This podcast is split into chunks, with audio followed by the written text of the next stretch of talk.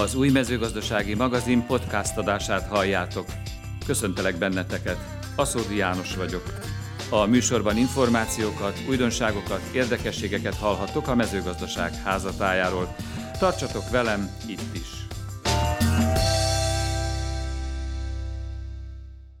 Az idei év is tele volt nehézséggel. Így összegezte röviden a 2023-as év mérlegét Györfi Balázs, a Nemzeti Agrárgazdasági Kamara elnöke, akit az évzáró küldőgyűlés kapcsán szólaltattunk meg. A visszapillantás mellett a kamarai elnök arról is beszélt, hogy 2024-ben mintegy 150 fővel szeretnék bővíteni a falugazdász hálózatot, hogy még többet tudjanak segíteni a gazdálkodóknak. Már hagyomány, hogy karácsony előtt így évvége felé küldött gyűlésen értékeled, értékelitek az Agrárgazdasági Kamara éves munkáját. Hát mit tudsz elmondani az idei évről, Balázs?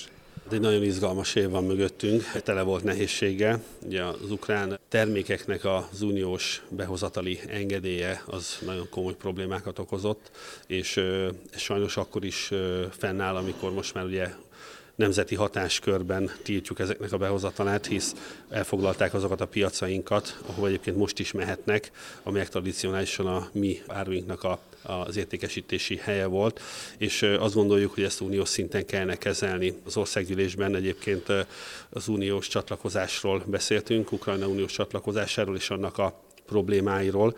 Ugye egészen elképesztő összegekről van szó, hisz Ukrajna mezőgazdasági területe az körülbelül annyi, mint az egész mostani Európai Unió területének az egyharmada.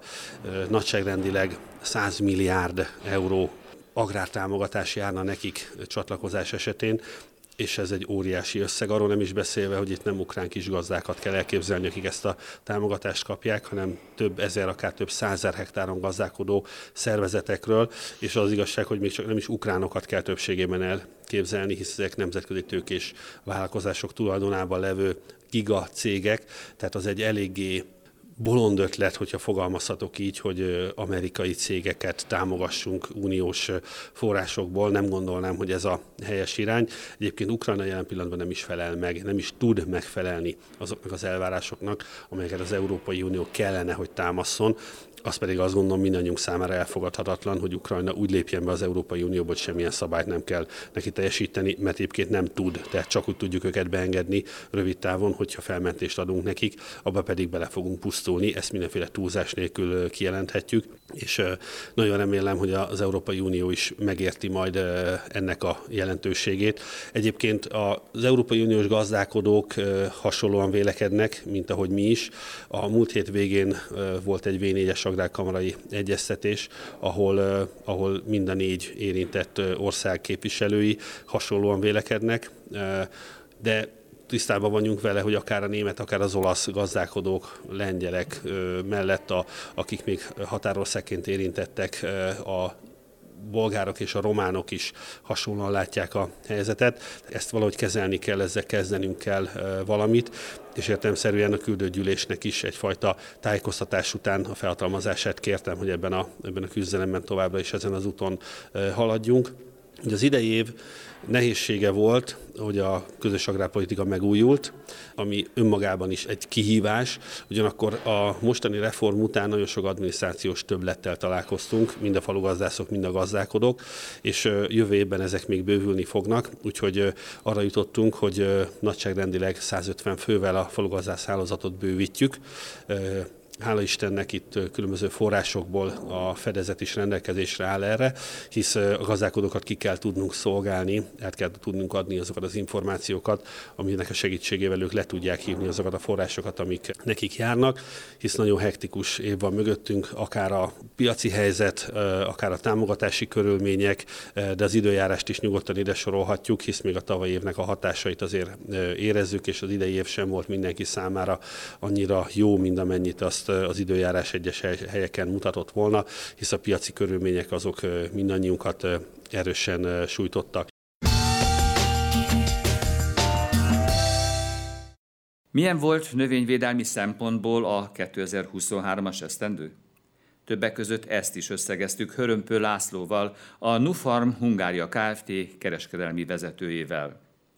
Az új iroda felavatásával egybekötött nyílt napon azt is megtudtuk, hogy a vetőmagokkal foglalkozó Nuszíd Magyarország milyen különlegességgel készül a következő szezonra.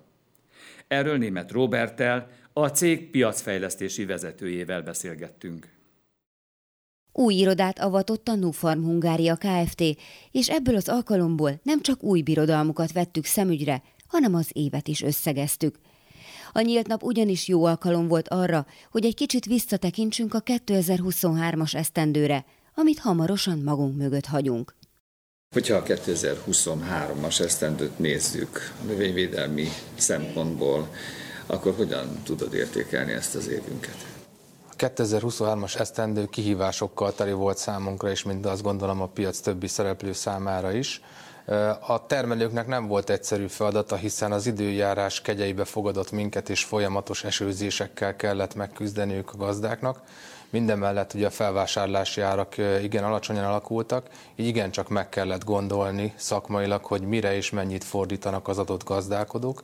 Azt gondolom, hogy ez a, az ország nyugati részén jól sikerült, ott az ottani gazdákkal való beszélgetések során egy közepes, talán átlagos terméseredményt tudtak elérni, ugye alacsony a felvásárlási árak mellett. Talán az ország keleti régiója egy kicsit kevésbé volt szerencsés ebből a szempontból, főleg Csongrád, Békés és Szolnok megy a déli része. Ott a gazdák igencsak problémákkal küzdködnek. A Nufarm terméket használó gazdáktól viszont pozitív visszajelzés érkezett, hiszen alacsonyabb árszintek, költségszintek mellett tudták ugyanazt a minőséget elállítani a termelők.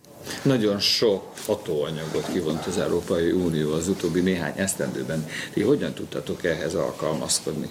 Sajnos a hatóanyag kivonások a piac egyetlen egy szereplőjét sem kerülték el, így minket is érintett. Az elmúlt négy-öt évben rengeteg termékünk esett az Európai Unió szabályozásának áldozatával, viszont megfelelő motivációt adott ez arra a cégünknek, hogy új megoldások felé forduljanak, hatóanyagokat védjenek meg és fejlesztenek. Az elkövetkezendő időszakban számos új terméket és új hatóanyagot próbálunk majd hozni a magyar gazdák számára, és kiemelten fontosnak tartjuk például a biológiai növényvédőszereinek a fejlesztését. Jelen pillanatban ez még gyermekcipőben jár ez az üzletágunk, de azt gondolom, hogy az elkövetkezendő időszakban a, a fejlődés valódi motorjával válhatnak a cégen belül. Az ausztrál gyökerekkel rendelkező vállalat egyik hazai ága növényvédőszerekkel foglalkozik, míg a másik a vetőmagokra fókuszál. Ez utóbbi, vagyis a Nuszid Magyarország 2023-ban új lendületet vett. A középpontban a napra forgó vetőmag áll, és a palettán ultrakorai hibridet is találunk. Miért különleges ez a napraforgó? A tenyészidei miatt elsősorban. Tehát ez egy 85-90 napos tenyészidejű portfólió, amely azt jelenti, hogy egy normál vetésidő mellett akár már a augusztusi asszályos periódus előtt be lehet takarítani, illetve ha a körülmények megfelelők, akkor mondjuk egy árpa és búza betakarítás után is el lehet vetni júliusban, remélve nyilván egy megfelelő csapadékos periódusra, és akkor be lehet takarítani ezt október vége előtt. Ez egy újabb bevételi potenciált adhat a termelők kezébe. A napraforgó mellett a cirok is fontos szerepet tölt be a cég kutatási és nemesítési munkájában. A növényt, amit a jövő kukoricájának is tartanak, hazánkban is egyre többen termesztik. Emellett a következő szezonra egy különlegességgel is készülnek, méghozzá az egyelőre kevésbé ismert karinátával. Lényegében egy etióp mustárféleség, amit takarónövényként tudnak majd a termelők vetni, ha ez piacra kerül néhány éven belül, és egy zárt láncú certifikált eh, folyamat révén egy fix piacra biodízel üzemeken keresztül Franciaországba kerül majd kerozima megkeverésre. Pontosítsuk azt, hogy mit jelent az, hogy takarónövény.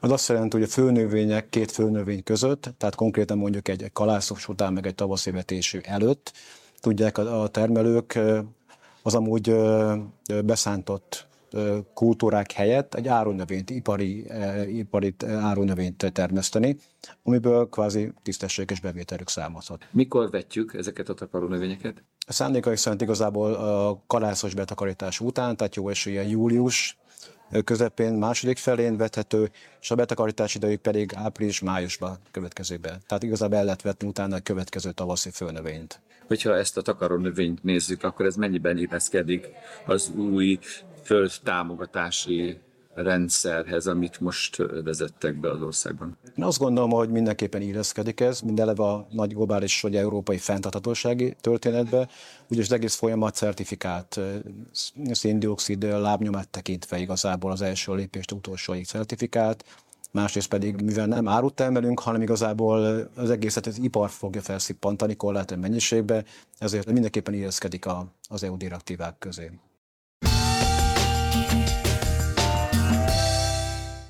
A mesterséges intelligenciát is bevonják annak a hatalmas mennyiségű adatnak az elemzésébe, amely a Debreceni Egyetem kukorica tartamkísérletei során keletkezett az elmúlt 40 évben.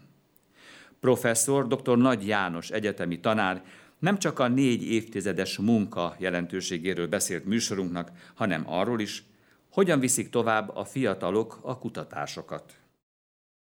Nem csak Magyarországon, de Európában is egyedülállónak számít az a kukorica tartamkísérlet, amely 40 évvel ezelőtt indult az akkori Debreceni Agrártudományi Egyetemen, a KITE együttműködésével, támogatásával és Nagy János irányításával. Ma már négy évtized adatait tudják elemezni, a talajművelés, a növényszám, a műtrágyázás, az öntözés kölcsönhatásait és az új fajták teljesítményét vizsgálva. Minden beállított kísérletnek van öntözéses és öntözés nélküli változata. A műtrágyázás hatását pedig olyan kontrollparcellák eredményeivel vethetik össze, ahol nem alkalmaztak tápanyagutánpótlást.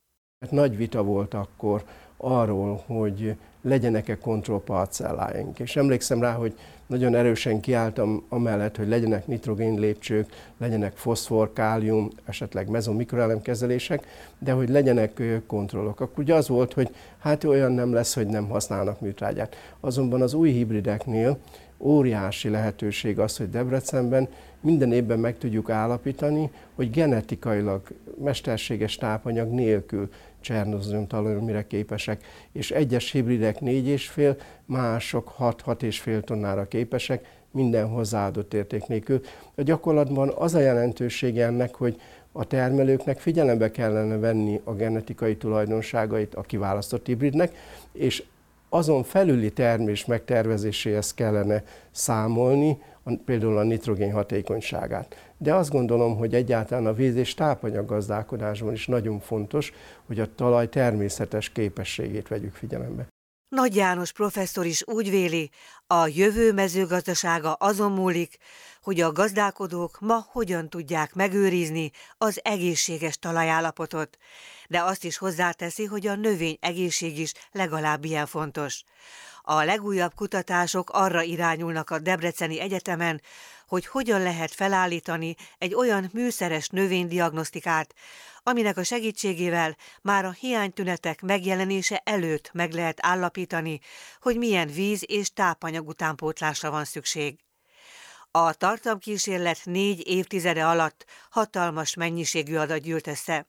Ezeket az adatokat különböző módszerekkel eddig is elemezték, de most már a mesterséges intelligencia is segíti ezt a munkát.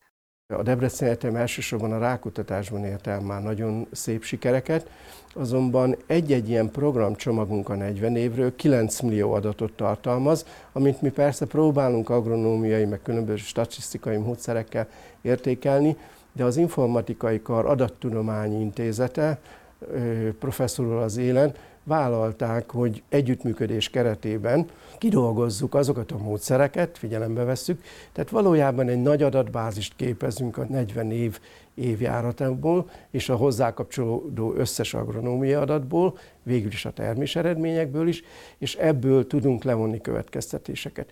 Az első eredmények azt mutatják, hogy a 40 évből volt 12 igen asszályos esztendő. Aztán mondhatjuk, hogy, hogy olyan 14 az az átlagot meghaladó.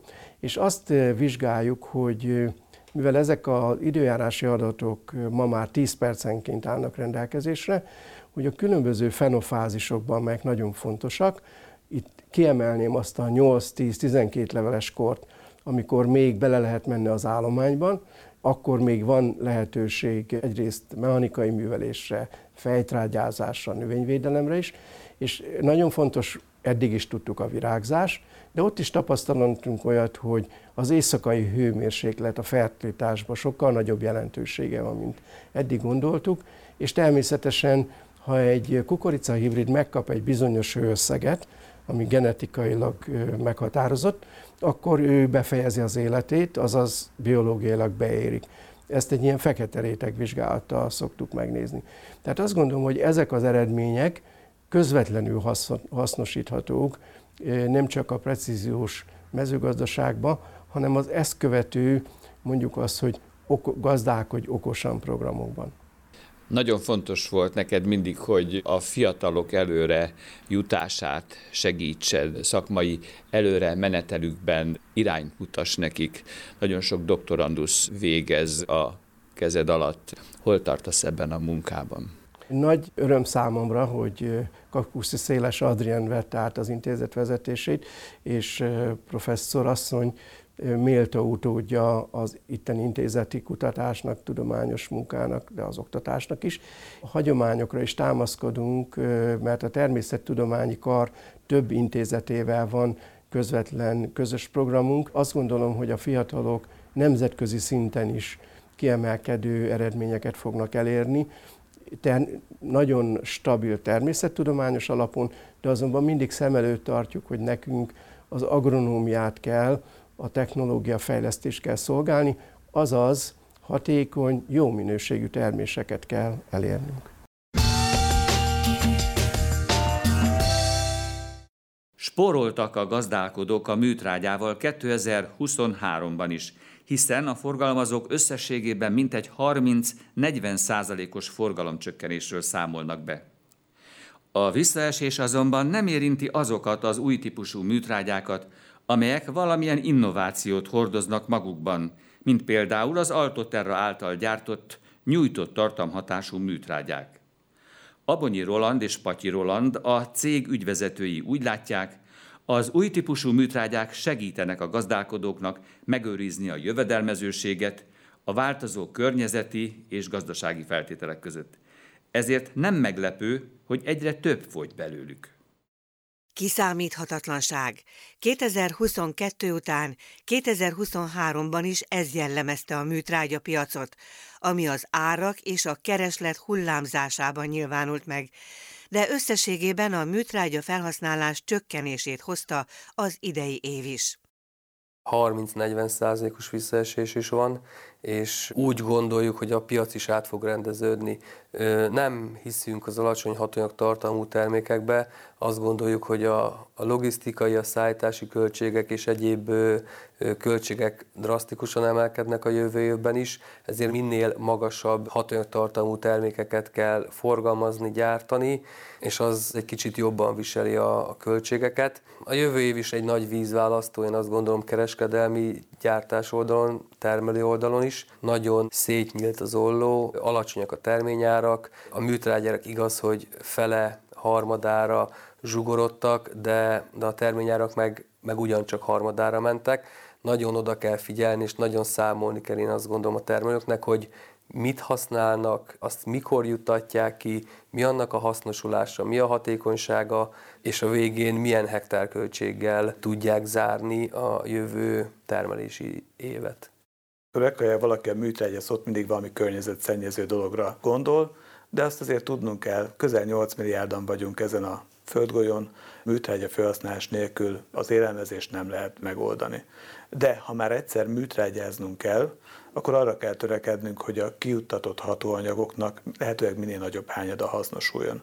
Most a, az elmúlt években, évtizedekben vagy száz évben, amióta műtrágyát használunk, ö, tulajdonképpen ö, a műtrágyának a hatóanyagának a nagy része az elveszett, főleg a foszfor műtrágyánál és főleg a nitrogén műtrágyáknál. Ez akár elérhette a 70%-ot is. Nekünk az a dolgunk, hogy ebből a 70%-ból, ami elveszett, abból lehetőleg minél többet megtakarítsunk két okból. Az egyik az, hogy amit megtakarítunk és a növény számára fölvehetővé teszünk, akkor azt tulajdonképpen beépítjük a termelésbe, Tehát annyival lehet igazából csökkenteni a műtrágya felhasználást.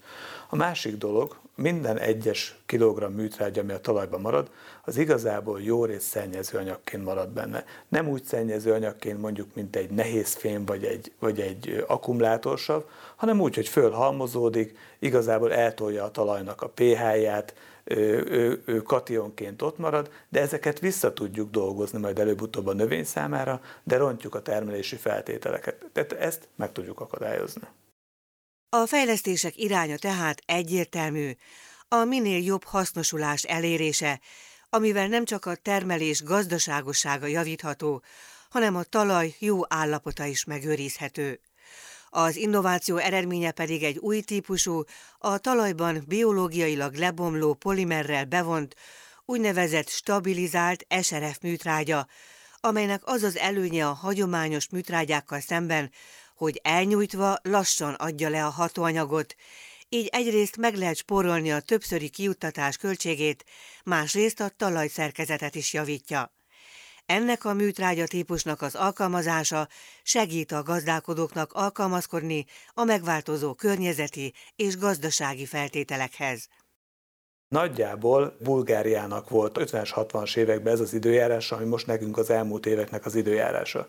És már akkor gondolkoztam, hogy akkor mit, mit, hogyan termeltek azon a vidékeken, a déli részeken, milyen növényeket, hogyan kell ennek az egész tápanyag utánpótlását biztosítani, és rájöttem, hogy az a, az a technológia, az a berögzött szokások, amivel az elmúlt évtizedekbe értünk, azt el kell felejtenünk, és egy teljesen új útra kell lépnünk. És azért is részben adoptáltuk, részben pedig alkottuk meg ezeket a műtellcsaládokat, mert hiszen nem lehet már ugyanazokkal a feltételekkel dolgozni, tudnunk kell úgy költséget csökkenteni, közben a hatékonyságot pedig növeljük.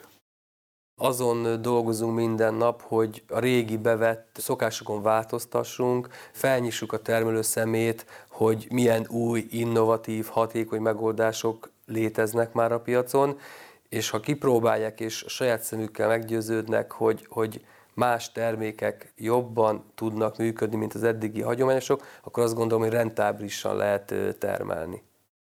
Úgy tűnik, hogy nem hiába való ez a munka, mert a gazdálkodók egyre nyitottabbak az újdonságokra, és keresik azokat a megoldásokat, amelyekkel megőrizhetik a gazdálkodás jövedelmezőségét. Ezt mutatják a cég értékesítési adatai is.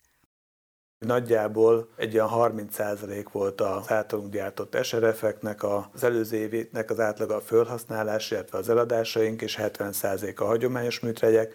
Most ez eltolódott odáig, hogy most, most az idén már átfordult, most már az SRF műtrágyákból adunk el többet, és a hagyományos műtrágyákból már kevesebbet. Tehát igazából látszik az, hogy ha forgamcsökkenésről is kell beszélnünk, az mindenképpen a hagyományos műtrágyáknak a kárára van. Különleges év volt a 2023-as az Univer számára. Fontos jubileumot ünnepelt a cég, és a vezérigazgató Szarka Balázs életében is jelentős évfordulókat hozott el ez az esztendő.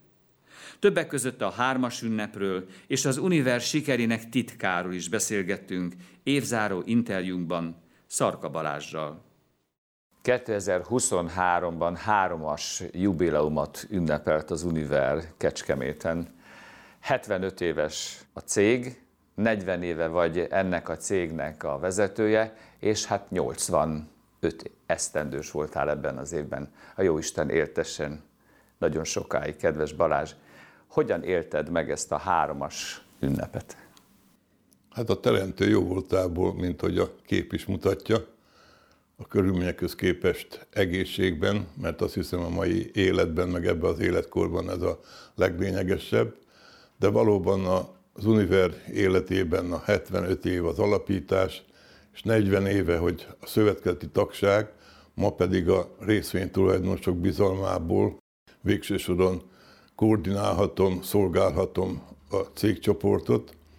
Ez számomra szakmailag egy elismerés, meg értető erő, mert mindig a munkába menekültem, mert mindenki életében vannak nehéz pillanatok, de a munka helyre tett, és én azt hiszem azért vagyok ma itt, mert nap mint nap kemény munkával, de eredményeket, sikereket értünk el.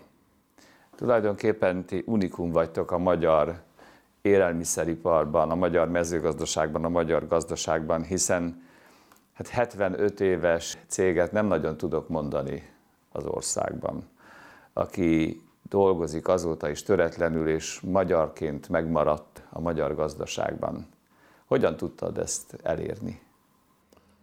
Nézd, a szövetkezeti múltunkba indultunk vissza, mert amikor 48-ban alakították az akkori földműves szövetkezeteket, az volt az alappolitikai koncepció, hogy a háború után a vidék ellátása az ott lévő emberek megélhetését biztosítani. Mindennel foglalkoztak a szövetkezetek, de ahogy alakult és fejlődött az ország élete, úgy tisztult a mi profilunk is. Én, amikor 1976-ban Kecskeméti konzervgyárból átjöttem az akkori Univer szövetkezethez, a Hetényegyházi üzembe kezdtem. Végső soron maga az üzem egy unikum volt már akkor a szövetkezeti rendszerbe, mert az iparral nem akartak foglalkozni, csak a kereskedelemmel, vendéglátással. Úgy találtuk, hogy elkezdjük az ipar különböző termékeit gyártani, mert a saját hálózatunkban, meg a szövetkezeti hálózatban piacot tudunk biztosítani. Ez lépésről lépésre növekedett, és amikor úgy hozta az élet, hogy 83. október 1-én az elnök elment az Univers szövetkezettől, akkor én kaptam fölkérést és megbízást, hogy vigyem tovább a Univert. Végső soron a nevünk is adja, hogy univerzálisak vagyunk. Tehát több lábon állunk, sok mindennel foglalkozunk, de mégis egy letisztított profilunk van, és ez a profil maga az élelmiszer kereskedelem és az élelmiszer gyártás.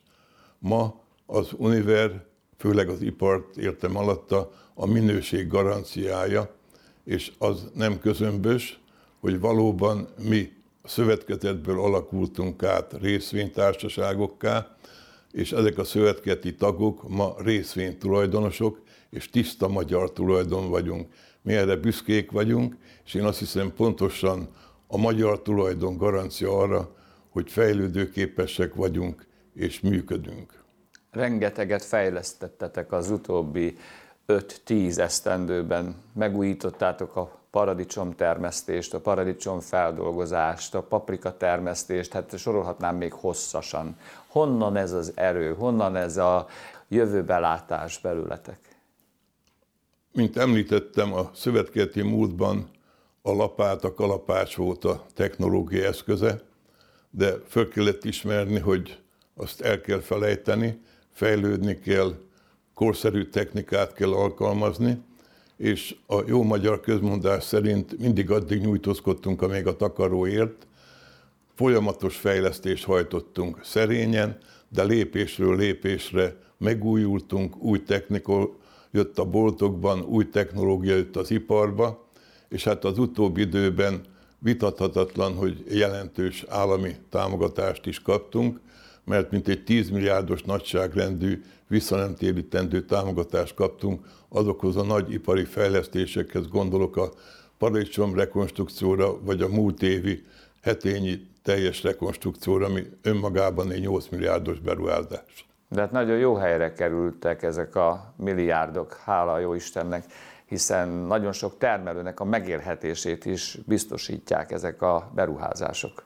Hát hogy ne, maga a cégcsoportnál ma 1320 munkavállaló dolgozik, de aki nekünk a nyersanyagot, az alapanyagot biztosítják az ipar számára, az közel 600 család, akivel termeltetési szerződésbe vagyunk, és nekik garancia az Univer, mert ezek a termelők nem ma jöttek hozzánk, hanem több évtizeddel ezelőtt indítottuk már a szerződéses kapcsolatot, és így technológiailag, főleg a fajta megválasztásban, a technológia alkalmazásában tanácsadással, anyagi támogatással segítjük és támogatjuk őket, de ezzel magunknak is biztonságot teremtünk, hogy olyan fajtát, olyan minőségű paprikát, paradicsomot termelnek, amire nekünk a piacon, mint késztermékben szükség van.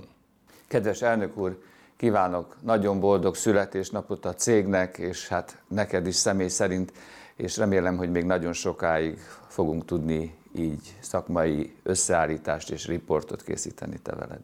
Én magam is nagyon szépen köszönöm a csapat nevében, mert ez csapat munka, és azon voltam és vagyok, hogy továbbra is az Univer cégcsoport egy nagy családként működjön.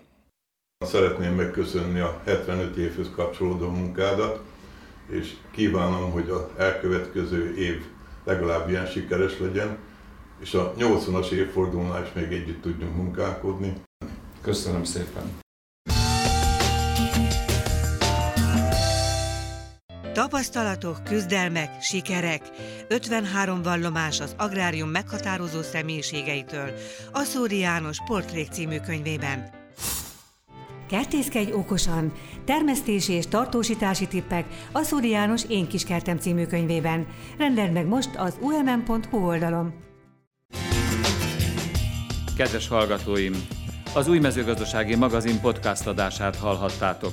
A műsor filmes változatát az umm.hu oldalon is figyelemmel kísérhetitek. Tartsatok velem itt is, ott is. Köszönöm a figyelmeteket. Aszódi Jánost hallottátok.